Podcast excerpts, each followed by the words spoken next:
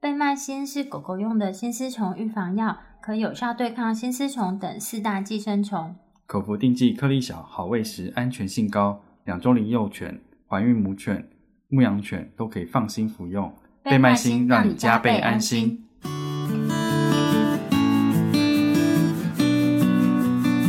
你现在收听的是《Wonder Vet Talk》超级好兽医的闲聊时间，我是兽医师林哲宇 Steven。我是兽医师肖慧珍，在这边我们会用轻松谈论的方式，带给大家一些简单而正确的小动物相关资讯，也会和大家分享一下兽医师日常发生的有趣事情。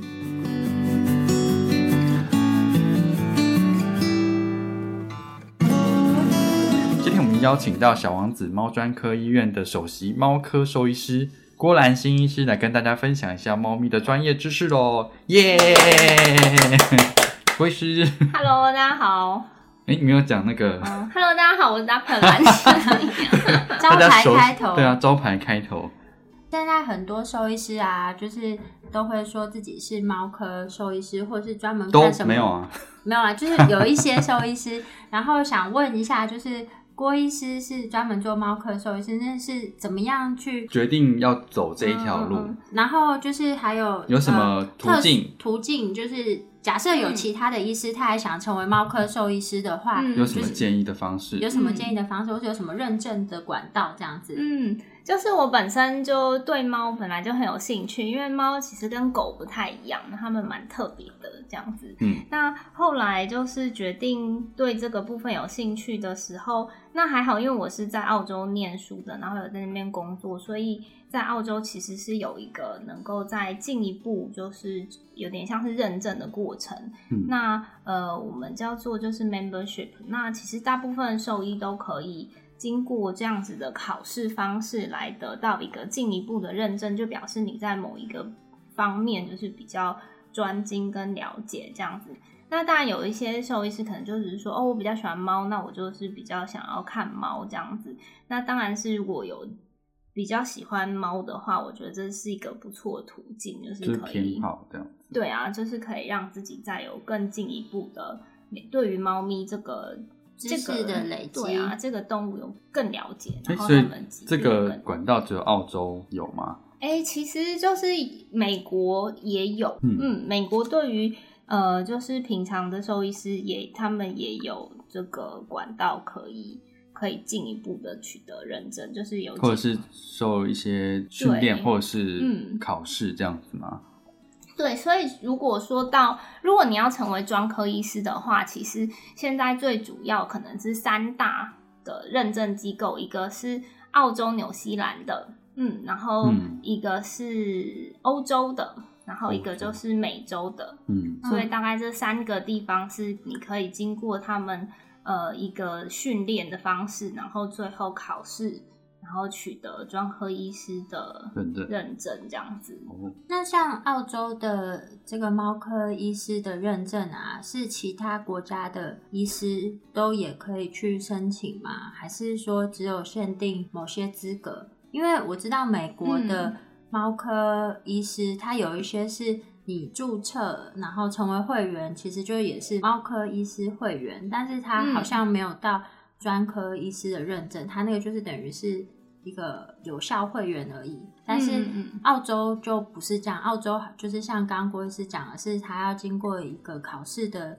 认制证。度这样。对对对，对对，他们现在是每两年会考一次，然后这两么久，两年考一次，然后可以考一次，然后就是变成他有他，如果你决定要考试的话，如果你是要考 membership 的话，嗯如果你决定要考这个，他们你申请了之后，他就会指派一个 mentor 给你，或是你自己要找你的 mentor 也可以。嗯，然后你就可以跟这个 mentor，就是他可能就会帮助你呃更进一步，然后并且呃帮助你就是去去考这个嗯试 mentor 这样应该子是算导师这样子吗，对，有点像是导师心灵导师。心灵导师。 对啊，然后然后他们会先经过一次笔试，然后还有口试，然后这两个你都要通过了，你才会取得他们的 membership。哦，哦，所以其实最基本的准备期间就是两年，万一 fail 的话又是两年。又是两 年。对，差不多是这样那。这样子，你的导师要再带你两年吗？嗯，通常应该都会愿意带你吧，除非你跟你的导师 处的不好的话。哦，所以没有问题。对对对。哦，所以郭医师取得的是澳洲这样子的认证。嗯，对，哎、我记得就是他在其他科别啊，他有一些条嗯件的限制，就像澳洲兽医师毕业的话，是直接毕业之后就可以朝这个方向吗？还是说他必须要职业几年之后？嗯，他通常好像都规定要职业，我记得是五年。哦，嗯，我知道外五年科外科是嗯至少五年，而且五嗯年是要在病例量比较多的，就是你要证明说你的嗯病例数是累积到够多的，那你这个五年的工作经验他才会承认。嗯，所以然后其实也没有这么容易就可以去考试了，所以你刚毕业想要参加这个考试是不行的不行，对啊但是猫科嗯猫科也是嘛，对啊，对啊，因为其实他们这个东西，呃，之所以会有会有这样创立，也是因为有一些兽医他可能对某个方面比较有兴趣。那我想他们并不会希望说，因为其实你刚毕业的时候有很多事情要学，嗯，他们应该也不会希望这个时候就去就去实行这个考试。他们希望就是你会摸索到，就是你真的对这个事情是很有热忱热的忱。对啊，因为其实持续五年的爱之后嗯 对，才让你考试，其实门槛不低耶。因为我觉蛮高得的， 我觉得考这个是很重要的一件事情，其实也不是取得这个认证，而是嗯，而持是续真的是你知道这是你喜欢的，跟你有热忱，所以你才来做这件事情，而不是只是为了说得到一个、一那个只是 certificate 或是什么这样。嗯，哦，那只是附加价值而已。对啊呀、应该可以这么说，对没错。那资格这件事情啊，嗯是说今天是因为你在澳洲念完书，所以你有那一边的呃兽医师执照，嗯哼才能去做这个申请，还是其实国外的学生或是国外的兽医师，例如说台湾啊，嗯台湾的兽医师执照嗯嗯嗯，也是可以去拿这个认证，其或实者是是可以的，可以的可以啊，嗯像那是可以个的就是林建良医师，他也是。谁是林建良医师？你干嘛这样子？我要跟他讲。 都没办法，他还没有来上节 目。对啊对，哦，就是小王子的林建良医师，他也是这样拿到外科的认证啊。哦，嗯，他其实那个如果真的想要申请这个 membership 的话，到他的网站上其实他都有列出来他需要的那些规则。那其他国家毕业的学生，他想应该说。兽医师啦，如果想要取得这些的话，它上面就有跟你讲说你要取得哪一些东西，只是会比澳洲毕业的兽医师他有一些其他的考试或是认证需要通过，但是基本上你还是可以参加这个考试的。哎、我比较好奇的是那个病例量跟病例数是怎么认定的、如果是他知道的比较大型的国际知名的医院的话，例如嗯说中兴大学呃教学医院这样子，就是那是学学校单位，嗯所以他比较可以，或是他就会看你其他，比如说这过去五年来你上过的哪一些课程啊，嗯嗯，就是国际性的课程哦，不是一般的小读书会或是什么之类的，看你对求知上的累热积忱，对对对对对，就是你就代表说你其实是有持续在进修啊，对这些东西是有兴趣的，嗯。我是我也是有先研读过一些资料的，啊听起来好吗讲的头头是道的。对啊，好，那今天既然请到郭医师来上节目的话，我想要跟大家分享一些比较基本的猫咪的知识啦。因为我本身自己其实是没有养猫的，很多人呢、啊就是想要开始养猫咪，可是需要一些知识，他都会上网去查。可是有时候查到都是一些，嗯，例如说网友的经验啊，或者是一些你说呃团社团里面的资料，所以感觉上这些资料是不是有的时候东西是不是那么可信的？所以今天想借个机会让郭医师跟大家分享一下说例如说我现在开始养幼猫了，有哪一些饲养的算是基本的基本基本饲养管理有什么比较建议需的需要注意的？对例如说我今天真的领养了一只三个月月大的对两三个月大小猫，猫， 有什么需要注意的吗？嗯，我觉得就是养猫这件事情，如果就是主要在台湾来说的话，因为我们目前养猫方式就是会养在家里面，室内对室内猫，所以室内猫其实我觉得环境室内的环境其实蛮重要的，因为你想想看，如果你一整天待在家里，虽然有些人蛮喜说欢这隔样离十子的、四天。 对啊，隔离十四天那个时候 可能就嗯，我们是可以对看 Netflix 这样子。对啊，我们至少也可以 看 Netflix。嗯，然后如果是小猫，刚带小猫回来，当然其实这件事情在你还没有把小猫带回家中的时候，就要开始做准备了。所以你可能家里的设置，如果你还没有其他猫的话，那可能还简单一点。嗯如果你还有其他猫在家里的话，你就变成还要进入就是要怎么介绍它们认识哦的，这个可以过分两程。两个对啊区块。嗯那我们先从我像我没有养过猫，对，先如从果家里先没从有家里嘛没有家里猫没有猫的话，可能一开始你还是要变成准备猫奴开要变始成猫奴， 你就从变初阶成猫奴开始。还是要准备一间可能小房间或者一个小空间给他，然嗯后里面就是要准备好他需要的一些资源，譬如说呃水，当然是水啊、食物嗯啊、猫砂盆啊，然后还有就是他可以躲藏的地方是蛮重要，因为他刚到这个新环境，他可能会害怕，所以他需要一个可以躲藏的地方。那当然还要是看看说你猫的年纪，它们可能如果太小的话，你当然还需要提供一些，就是或是天气很冷的话，你还是要提供一些保就是暖可以保暖的东西。哦然后再来就是吃的食物也是会因为年纪而有不一样。那幼猫的话，如果单以幼猫来讲，你还是要以幼猫的这个均衡的幼猫饮食为主，譬如说呃小猫饲料啊，嗯或是小猫罐头啊，呃这样子的话才能够帮助它们成长。嗯，然后再来就是环境上面，当然一开始你可能局限它在小小的地方，让它熟悉那个地方所以之这后，个是要一个独立空间吗？通常都会还是说一个小区块就嗯，好？通常可能会建立一个独立的房间啊，如果哦家里有这样的空间的话，然后再 把小孩赶出去，然后这样对把不然猫养在那一间，怕一开始就是太吵、太多事情、太多东西、太多味道、太多声音了嗯这样子，然后再慢慢让他们就是探索，就是家里其他的部 你分。就从那一间开始对慢慢出来，这样嗯，子没错，再哦慢慢扩大它的范围。但是可能比较简单一点，尤其如果是小猫的话，其实它们就是接受度还蛮大的。嗯，但如果说你今天家里有很多只猫的话，那你可能就是还要考虑到怎么介介绍它们认识，嗯那这个可能就比较呃复杂一点。嗯那一样一开始你最好有一个空间能够把它们隔离开来，嗯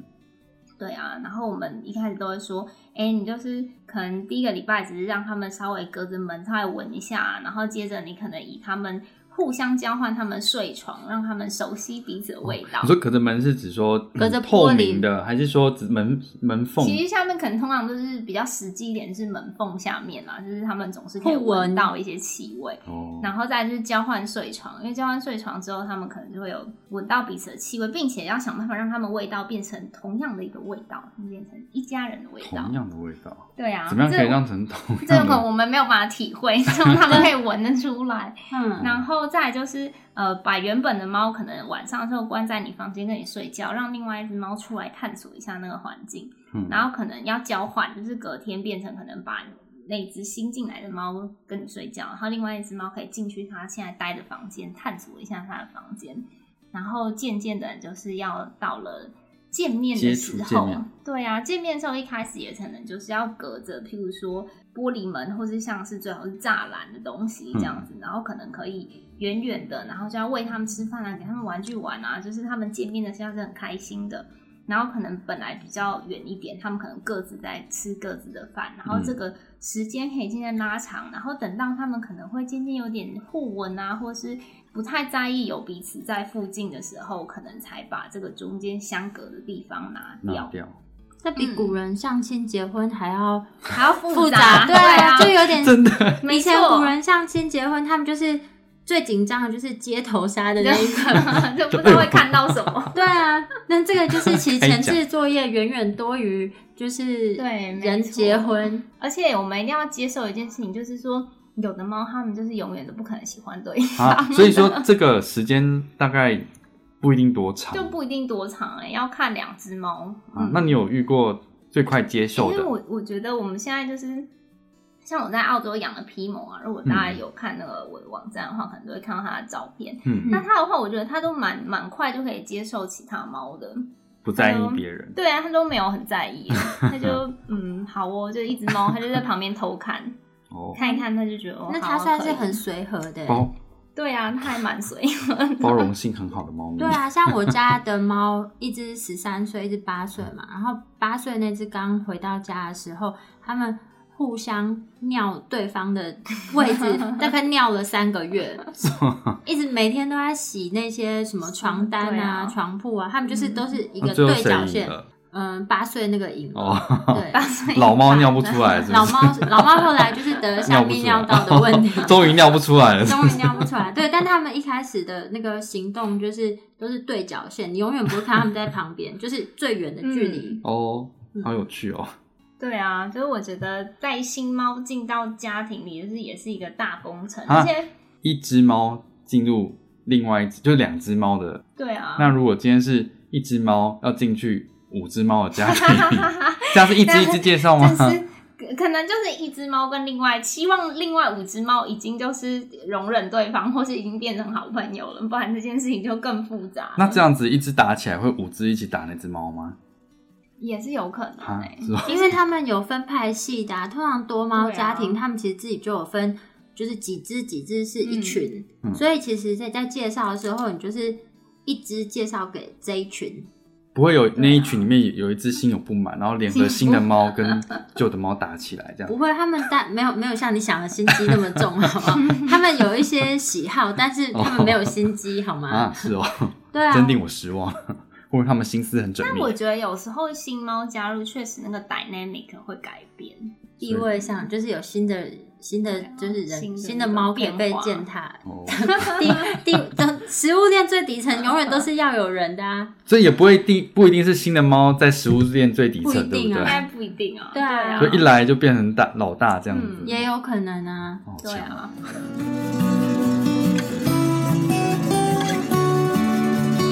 那你刚刚讲的那个环境嗯的重要性是指它只说它的多样性呢，还是说对，就是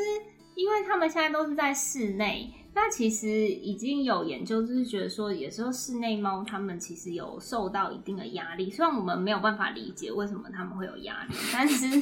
就是，也许我们真的就是在家隔离十四天之 后，比较能就够会感知受会感受对，它的感受压到力？这种压力这样子。那呃，所以说在家里你要提供就是足够的事情，或是让他们做。那不管这是你是要透过就是环境多样化，或是怎么样，来让他们能够。就是要让他们每天有事情做，不然的话他们可能会无聊。无聊其实也是一种压力，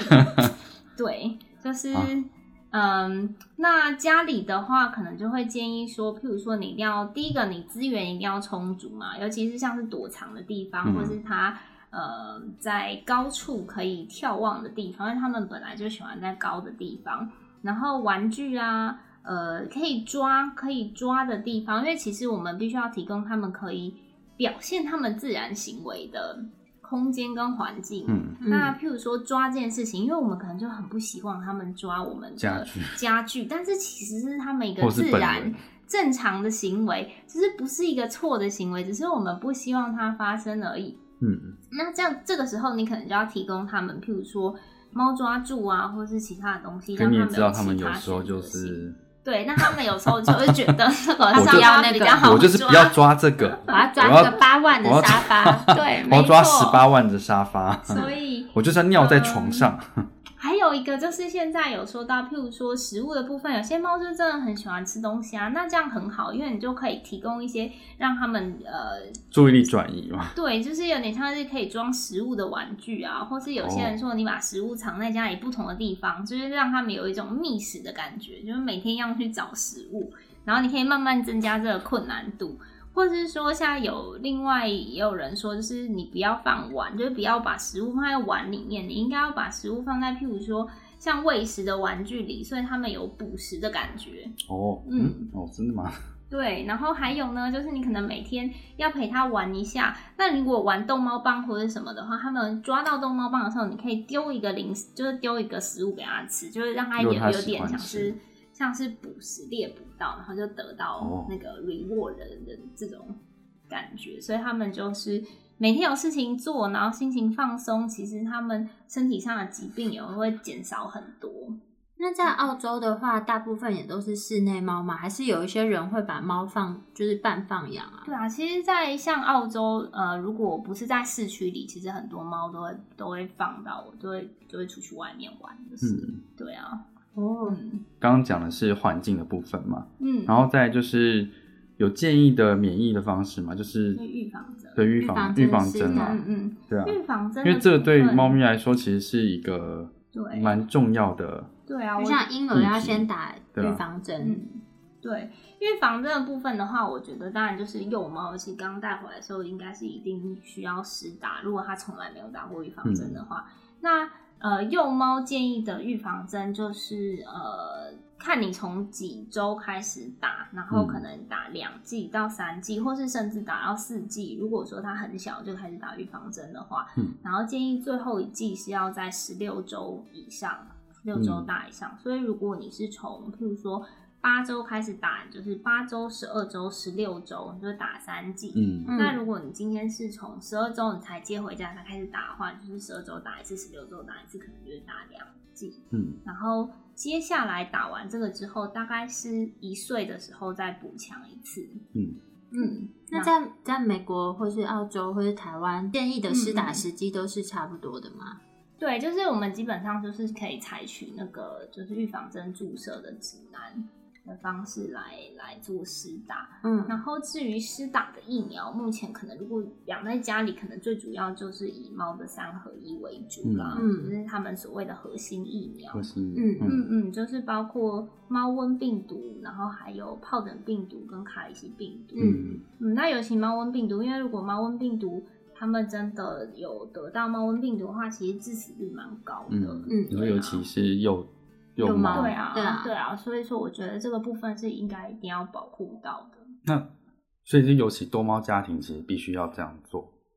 对啊，多猫家庭也是应该要这样做。然后另外两个，因为猫瘟病毒之外，两个病毒都是呃，传染性就是很传染高性的那个，就是有点像猫感冒的病毒啦。嗯，那这个部分，至于如果家里有很多只，然后一只得到的话，可能搞不好其他只全部一都起会打跟喷着嚏一起嗯打这样子。八只一起打喷嚏，嗯，对啊。全部嗯戴口罩，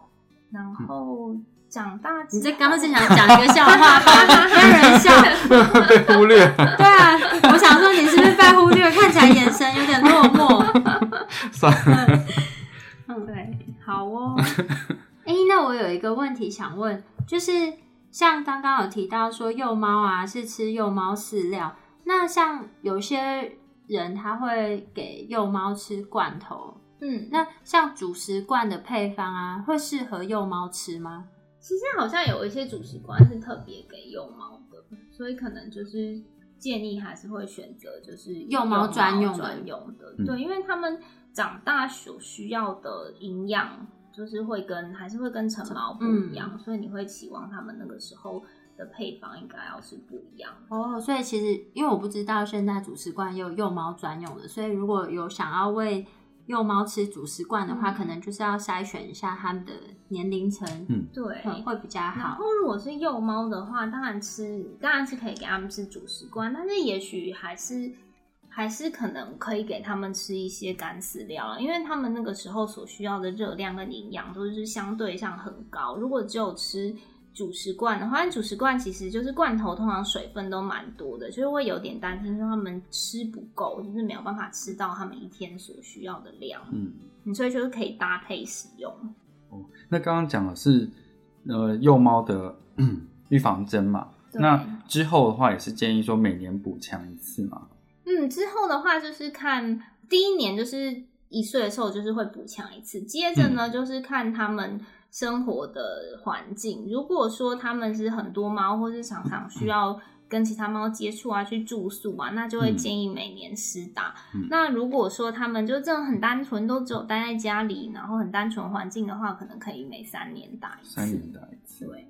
再来的话就是那个狂犬疫疫苗的部分啊了、有什么特别需要注意的吗？狂犬病疫苗的话，因为现在台湾是疫区，所嗯以说是规定每年一定要打。那我觉得就是身为台湾人的一份子，我们确实就是应该也要好好帮助，看能不能控制住这个疫情。所以嗯我是通常还是会建议每年施打。那只是大家最担心的就是说会不会有预防针引起的肿瘤这嗯个对对问题。嗯，那我们目前也有这个没有佐剂的狂犬病的预防针。那没有佐剂，其实要引起肿瘤的几率就小非常非常多，嗯因为我们目前所知就是是佐剂引起肿的瘤一些免疫发反生。应，然后对造成后面的肿瘤。嗯嗯，嗯，对，所以现在我们也有无佐剂的，那就是会建议猫咪的话使用无佐剂的狂犬病疫苗。我想问一个问题，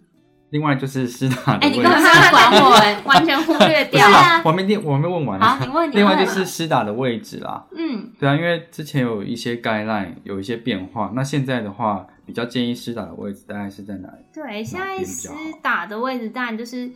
诶、施打位置通常都会建议，譬如说四肢的远端啊、尾巴，或是有人说也许可以打在腹腹部腹腹侧的斜地方嗯这样子。嗯那我想所有的原因都是，如果今天有肿瘤发生的话，你是不是可以把这个肿瘤就是完整的切除嗯嘛？，那当然就是我们要找一些比较容易切除的地方。那四肢的远端就是表示说，哎、如果真的发生了，那你可能就会牺牲掉一个呃肢一个肢端这对样。，对这样子。然后腹斜这边是因为这边的皮比较多，嗯，但是我觉得腹斜是也是有有一点担忧，就是如果它往下长的话，会不会下面那一层没有办法清除干净？你说肌肉层，对，啊，就是嗯如果它往、往里面长的话，嗯，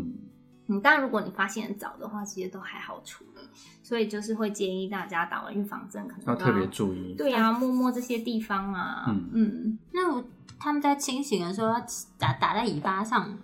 对，我觉得打尾巴上有点困难，我通常对啊都是打在脚 上，因为我就是我看 guideline 是有打在尾巴上，但是我觉对得啊这个实际上很执行执行上有有困很难大的难度。没错，因为尾巴就是那个皮又很难拉，对，啊，所以我们通常还是会打在脚上嘛。那你说的脚是四肢四肢到的但皮下，诶、我之前有一个就是肿瘤科的专科医师，他跟我说，他说你打的地方就是要在你可以切除五公分以上，从你可以切除的哦地方再往、往下算五公分。所以是靠近膝盖的位置对啊，我们通常都是至少膝盖或膝盖的下面一点点这样子。哦，所以是不是可能可以达成啊。那如果说嗯就是看猫咪， 但有些猫咪可能就没有办法这样子。对哦啊，对啊，像我自己都打在那个腹斜部啦。嗯，对对因啊，因为为相对来说相比操较作简上单比较简单一点嗯。对。那这个是打疫苗的位置啊，那晶片的话会有建议的位置吗？通常很少，嗯嗯，就是以我之前看到的病是很少有看到因为晶片引起的肿瘤。对啊那晶片的话，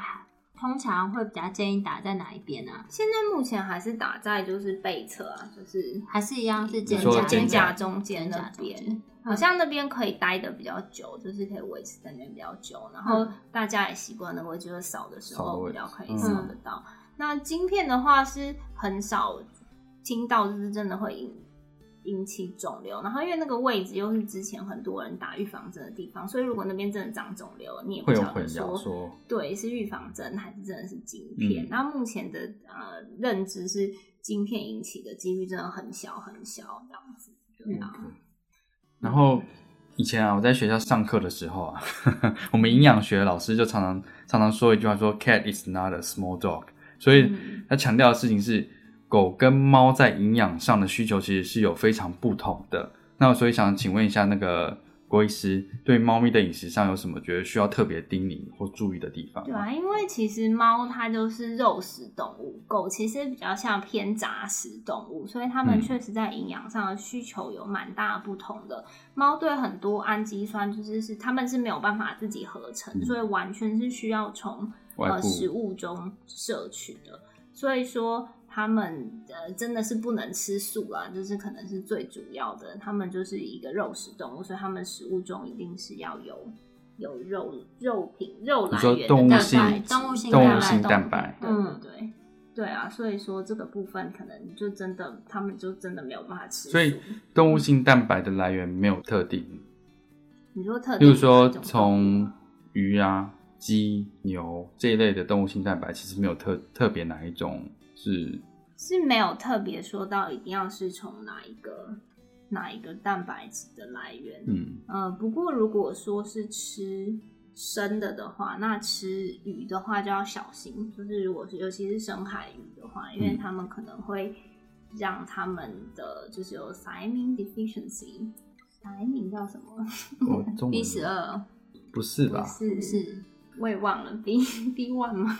好像是 B one，像是 B B1 one 对吗？ B one，对啊，因为他们呃那个深海鱼里面有一个酵素会把这个东西给破坏掉，所以如果你吃又没有煮熟的话，非那常对危险，那它就可能会有这样的状产况生发神经症状。嗯，没对啊错，所以在选择动物性蛋白的时候没有特别，但是如果是没有熟或者是没有熟透的话，在鱼的部分要特别注意。这样对啊。然后我想大家都知道，就是吃素的猫可能就会有那个牛磺酸缺乏，然后嗯导致心脏的问题。啊，所以说如果我补牛磺酸就可以吃素吗？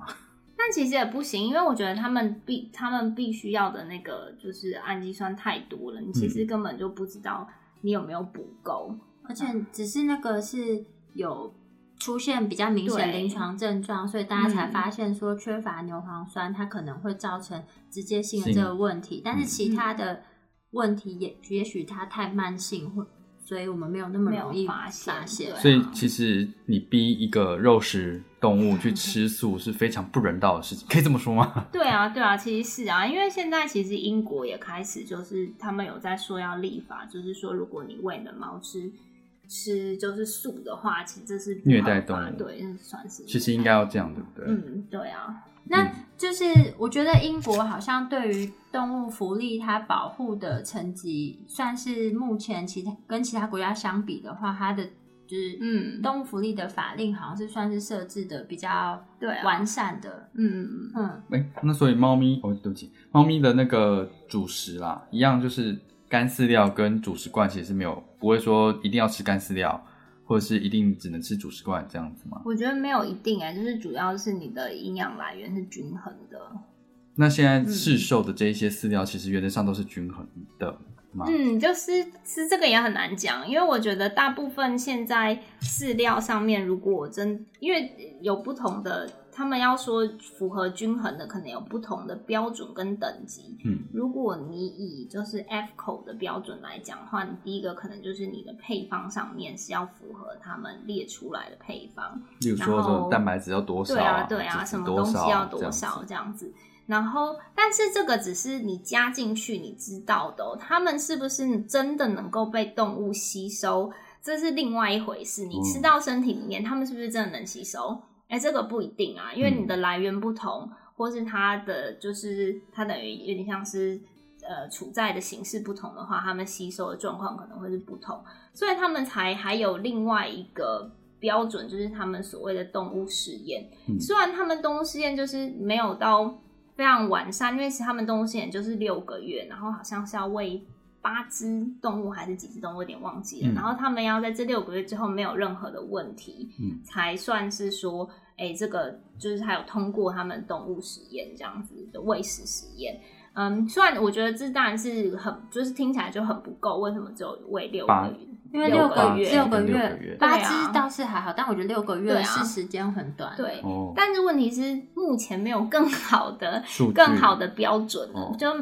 你要么就是你就是只有符合它规定的这些东西，然后再进一步就是他们的喂食实验。虽然有些人说这样喂食实验就是是非常不够的，那我觉得大家应该都可以赞同这件事情，但是问题是。现在也没有其他规定说有规定说你要喂两年的这种规定也没有，嗯对啊，所以变成这是你目前可以得到最好的。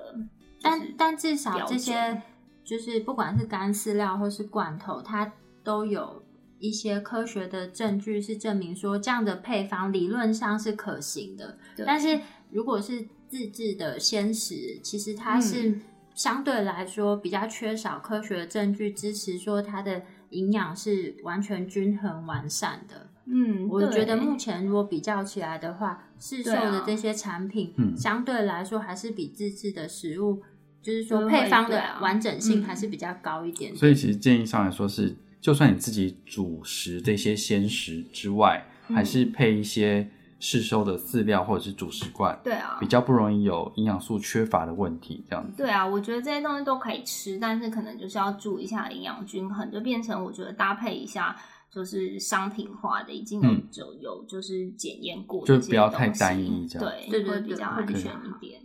今天大概就是请 Dr. Len 跟我们分享一下猫咪基本饲养的一些观念，还有饮食上该怎么选择，以及预防针建议施打的时机。然后，如果说对我们分享的内容有兴趣或是有疑问的话，那都可以上我们的网站，我们的网址是 triple w wondervet com t w，或是也可以上 Doctor Land 的网站，上面其实都有很多相关的知识文章可以搜寻。那今天的节目大概就到这边喽，那就这样子，好，拜拜，拜拜。拜拜。